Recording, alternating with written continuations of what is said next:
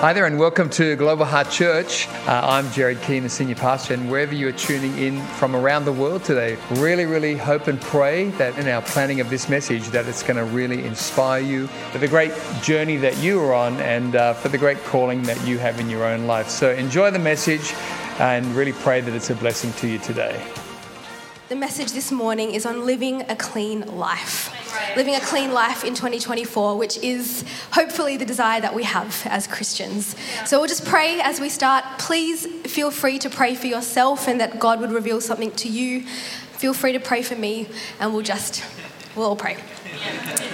Lord Jesus, we thank you that you are already here, you are in our midst, but we just invite you right now into our mind, our consciousness. We pray, Lord Jesus, comfort over those who need it, healing for those who need it, your holy conviction for those who need it, mostly a deeper understanding of your passionate love for all of us. Might we just understand and know and experience more of your love for us as we get around your word.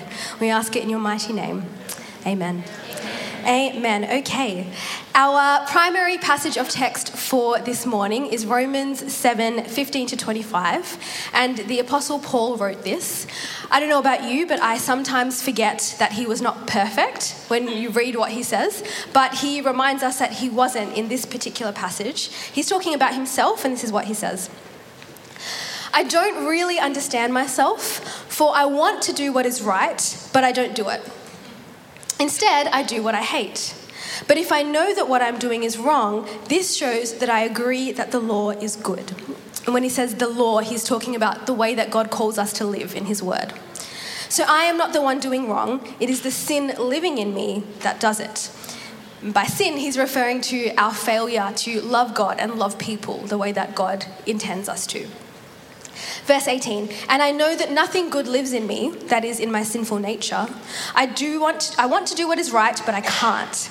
I want to do what is good, but I don't. I don't want to do what is wrong, but I do it anyway. But if I do what I don't want to do, I am not really the one doing wrong. It is sin living in me that does it. I've discovered this principle of life that when I want to do what is right, I inevitably do what is wrong.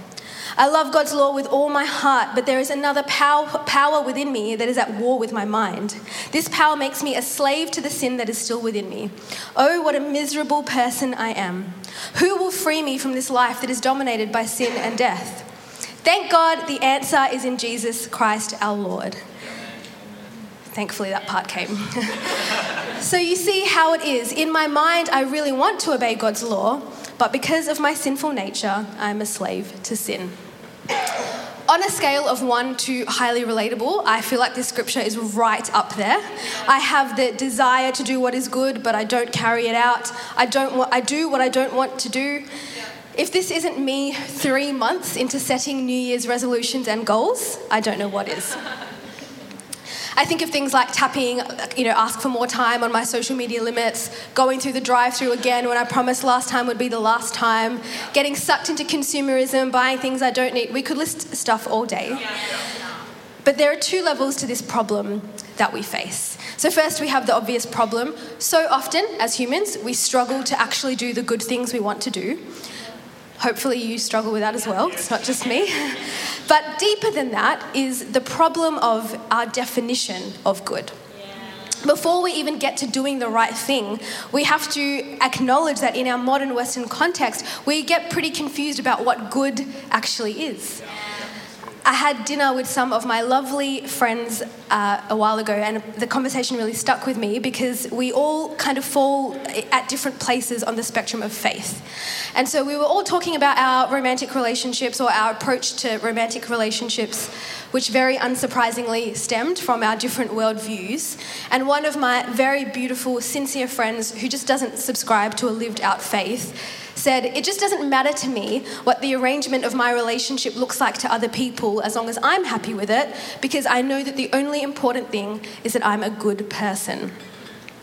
And now, that is not the first time that I've heard that said, and I am sure that it won't be the last, because this is a pretty standard cultural metric for what is right being a good person. What I really wanted to ask her was, and when you say that you're a good person, by whose metric? And by what standard? And I, I believe that this is one of the conundrums of modern life. Because our culture tells us anything goes as long as you're a good person, but then it doesn't give us a roadmap to being a good person.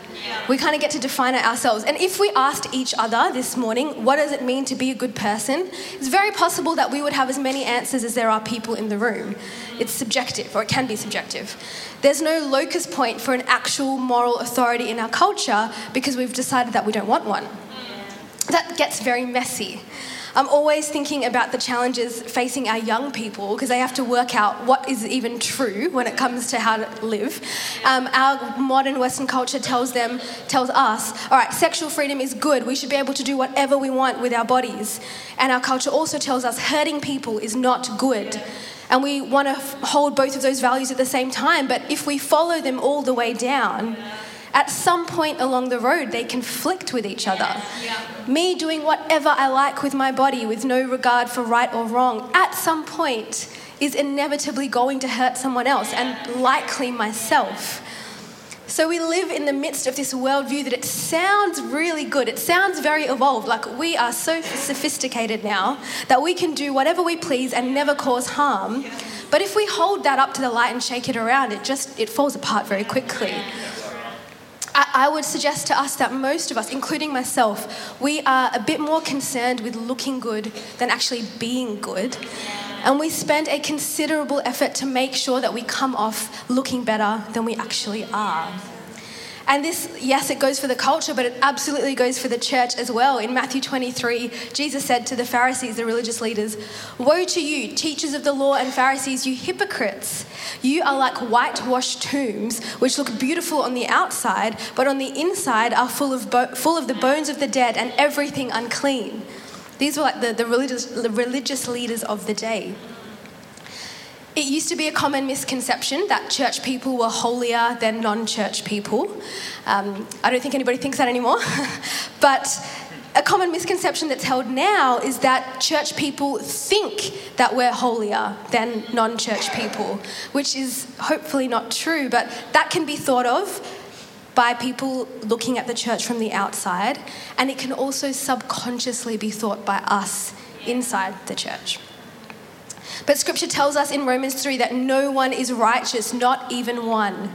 And that is the difference between the secular ethic and the Christian one, one of the differences.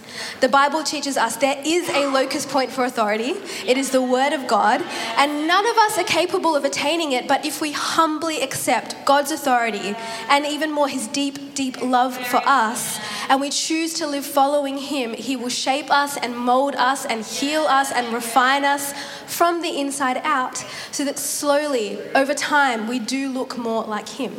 He will clean our lives. So, in order to get to that problem of, okay, I do what I don't want to do, I don't do what I want to do, we have to first accept that there is right and there is wrong. We find it in the biblical text.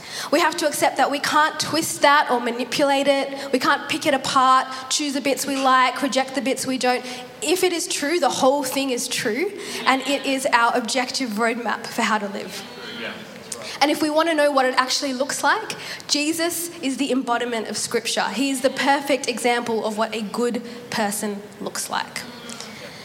And there's this other narrative in our culture that Christianity is a bit behind the times, a bit stunted, it's outdated. We've progressed past that kind of old religious belief to the idea of everyone should be free. And there's also a really high value for intellect in our culture. I think sometimes we can forget that Jesus was far more intelligent than the smartest person in the world. His ways aren't just nice values for living or good ideas, they are the values that correspond to how the universe actually functions and works. As John Mark Comer says, when we live into Jesus' vision, we will thrive. Humanity will thrive, creation will thrive, the world will thrive. So when we follow the secular ethic all the way down, we will run into the reality of brokenness and emptiness. But when we follow Jesus all the way down, we will run into the reality of human flourishing. Not necessarily by the ways we would define it, but in the ways that are most important. Being changed from the core of who we are deep peace, lasting joy, eternal hope, purpose, community. So, all of that to say, God's way is not just morally correct or ethically good, it is the best way to live into the way the universe actually works. It is the most compelling way to live. It is the thing that will take us to flourishing. And God doesn't call us to some vague definition of good. He calls us to a clean life, a holy life, a righteous life, a life by His definition, a life of integrity. We can think of a clean life as a life of integrity. And there are different definitions for integrity, but if we take a biblical one, we can think of integrity as the consistency between our interior and our exterior worlds. So that's where who we present to be to everybody else is a reflection of who we truly are on the inside yeah. and not just a facade that we're putting up. Yeah. Which means we're living a clean life when what we say is backed up by who we actually are. Yeah, I love to say this quote by Rich Villodas integrity is not about living something perfectly, but wrestling with something faithfully. So, if we go back to our problem in Romans, the Apostle Paul is writing now, in terms of intimidating Christians who kind of had it together, he probably tops the list. After he met God, he lived this radically self sacrificial life to preach the gospel. He wrote most of the New Testament. In most situations, Paul has the moral high ground, but even he is saying, I can't get it, I keep messing up. We look to him as a great example because he wrestled faithfully. So, how do we do that? How do we live a clean life? How do we do what is actually good? How do we walk with integrity? Here is my, my suggestion or my theory this morning. Our holy intention plus our broken action plus God's pursuit of us will equal a clean life. So we'll just touch on each of those our holy intention. What does it mean to have holy intent as we live our lives? It is renouncing the value of the culture that says being a good person is good enough, and it is showing up to the reality that, as Romans 3 11 to 12 says, no one is righteous, not even one. No one is truly wise, no one is seeking God. All have turned away, all have become useless. No one does good, not a single one. Happy New Year again. Welcome to church we must humble ourselves and come to God in repentance, like we just sang about. Once we begin walking with Jesus for a lifetime, we have to recognize that part of that process is continually wrestling with that part of ourselves, our sin nature, like Paul calls it. So this has to go beyond having this vague hope of, like, I'm going to be a better person in 2024. We have to take the fact that God is holy, He is set apart, He's like no other, and we are called to be like Him seriously. Yeah. And Paul, Paul knows it, he's aware. This very holy person, I would say, says, Oh, what a miserable person I am, in verse 24. Yeah. I do promise this will get very encouraging at the end, just stick with me. Sometimes worse than the outright rejection of God's truth is having a head level acceptance of it, but a heart and life level apathy. I was listening to someone say recently about how in our culture, we're not losing as many people to faith crises as we are losing them to brunch. What they meant was, it's not so much that we're struggling with atheism and people rejecting God entirely, as much as they just can't be bothered with the things of God because they're too caught up in deciding which new spot to hit for pastries on a Sunday morning. It's not an outright rejection of God, it's just a coolness an apathy. And it means that we're sleeping on reality, sleeping on how the laws of the world God created actually function. Because holiness is not just about actions that we do or how we live, it's about how we see life itself. Do you see each and every single day as an invitation for the kingdom of God to break out in you and through your life? Do you see the potential for joy in Him, for peace in Him, for purpose in Him, for you to be an agent of His love to the people in your world? Bishop J.C. Ryle says there is a common worldly kind of Christianity in this day, which many have a cheap Christianity which offends nobody and requires no sacrifice, which costs nothing and is worth nothing. It's challenging. To have holy intent requires showing up, showing up to faith with a deep desire to be radical in the midst of our culture, solely because that is what will please and honor God. It might serve us, it might not in this life, it will definitely serve us in eternity, but our motive is just to do whatever honors God. Yeah, so good. So, to live a clean life, we need to have holy intention. But we are human, so with our holy intention will inevitably come broken action. Our broken follow through, our flawed way of following through on our holy intent. Verse 22 of our scripture I love God's law with all my heart, but there is another power within me that is at war with my mind. This power makes me a slave to the sin that is still within me. Before we walk with Jesus, we're slaves to sin. Once we accept Him as our Lord and Savior, we are not enslaved anymore, we are free, but we're still in the struggle. Sometimes Christians give up after a few years of like trying to do the Jesus thing because they aren't changing fast enough or things aren't changing fast enough because we often sign up to follow Jesus wanting his freedom and then discover that it still feels like a battle, which is discouraging. But Ben Stuart says it really well. Sometimes people think becoming a Christian means you are freed from the battle, but that's a misinterpretation of what this life is. We are freed for the battle we are freed not to struggle with hopelessness like before Jesus. We're freed to struggle with the power of the living God who has the ultimate victory, who is restoring the world. He's restoring you, He's restoring me. And one day He will restore his, the whole world and His creation to completion. That's what integrity is not living it perfectly, but wrestling faithfully. And so, this is why, even though it's discouraging when you wake up and yet again you've done the thing you didn't want to do or you haven't done the thing you wanted to do, we don't need to despair. Yeah. The ultimate victory has already been won. We're living in that in between. It's yeah. the now and the not yet yeah. of the space between hopelessness and eternity. And as we live in the in between, there are things that we will be delivered of in an instant, in a moment, in the manifest presence of God. There are things that we will slowly conquer after many years. And there are likely things that we will wrestle with our whole lives. But we do it faithfully, we do it in community, holding grace and forgiveness for each other. Amen. And so, the last and most important part of the equation is God's pursuit.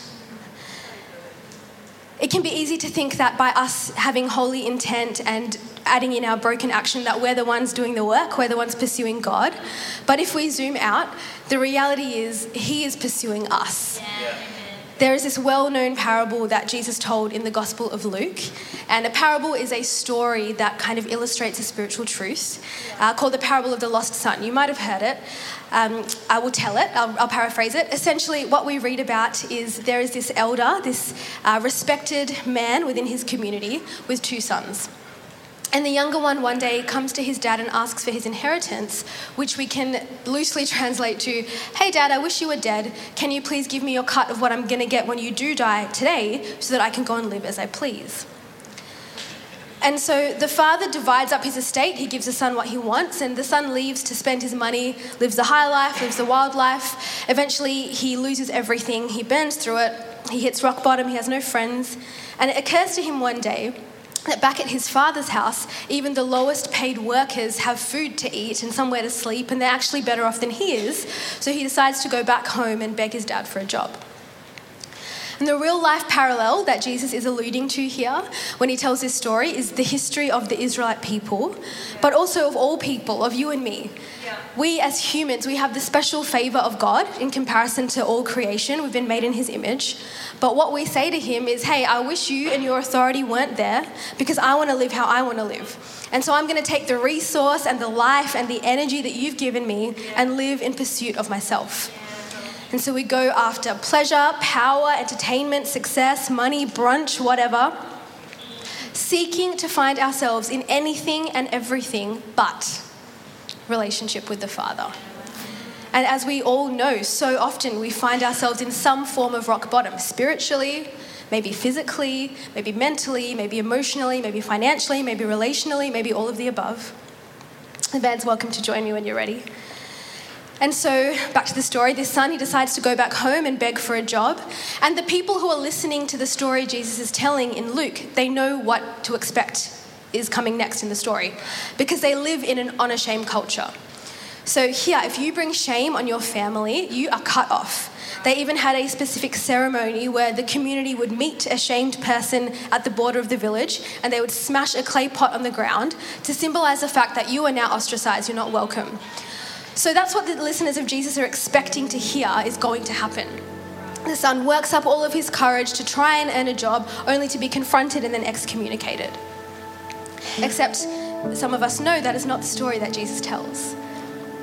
Instead, as the son approaches, his father sees him from a far off distance and he proceeds to pick up the hem of his long robes and runs out a very lengthy distance to meet his son. Now we read that and we think, oh, how lovely. It's very gracious of the father. But it's a lot more weighty when we understand the context of the day. This is a this the father. He is a respected elder in the community. He does not run out to the edge of his property to meet an outcast. He doesn't really run at all. He waits for people to come to him. He's dignified. He is respectable. He certainly would never expose his ankles. That is undignified and shameful. On top of that, he has been deeply wounded and coldly rejected by his son. He has not been given the respect that he deserves.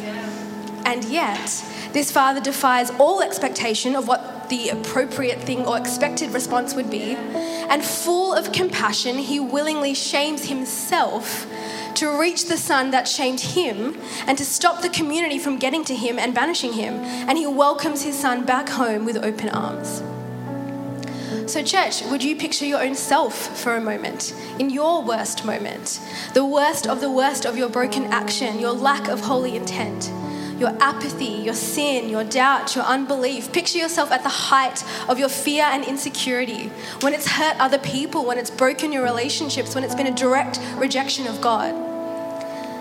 Picture yourself in that place.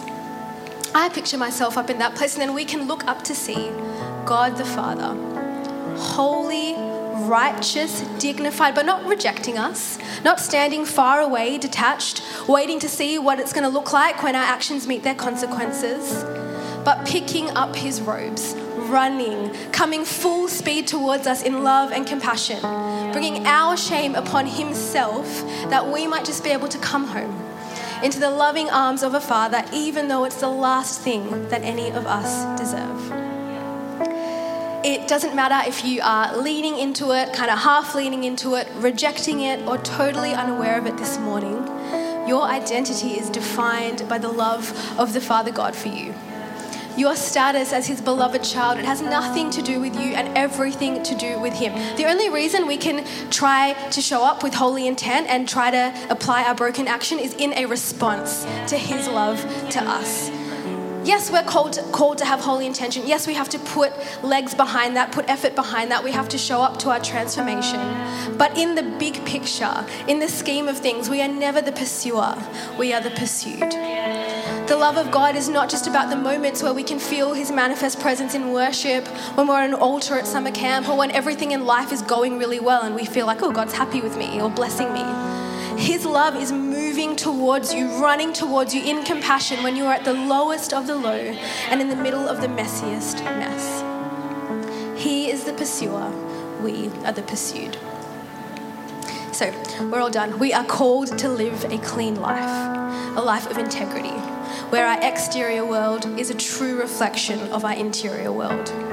We'll never live that perfectly, but we are called to wrestle faithfully our holy intention, us showing up, plus our broken action, plus God's merciful, loving pursuit, will produce in us a clean life over a lifetime.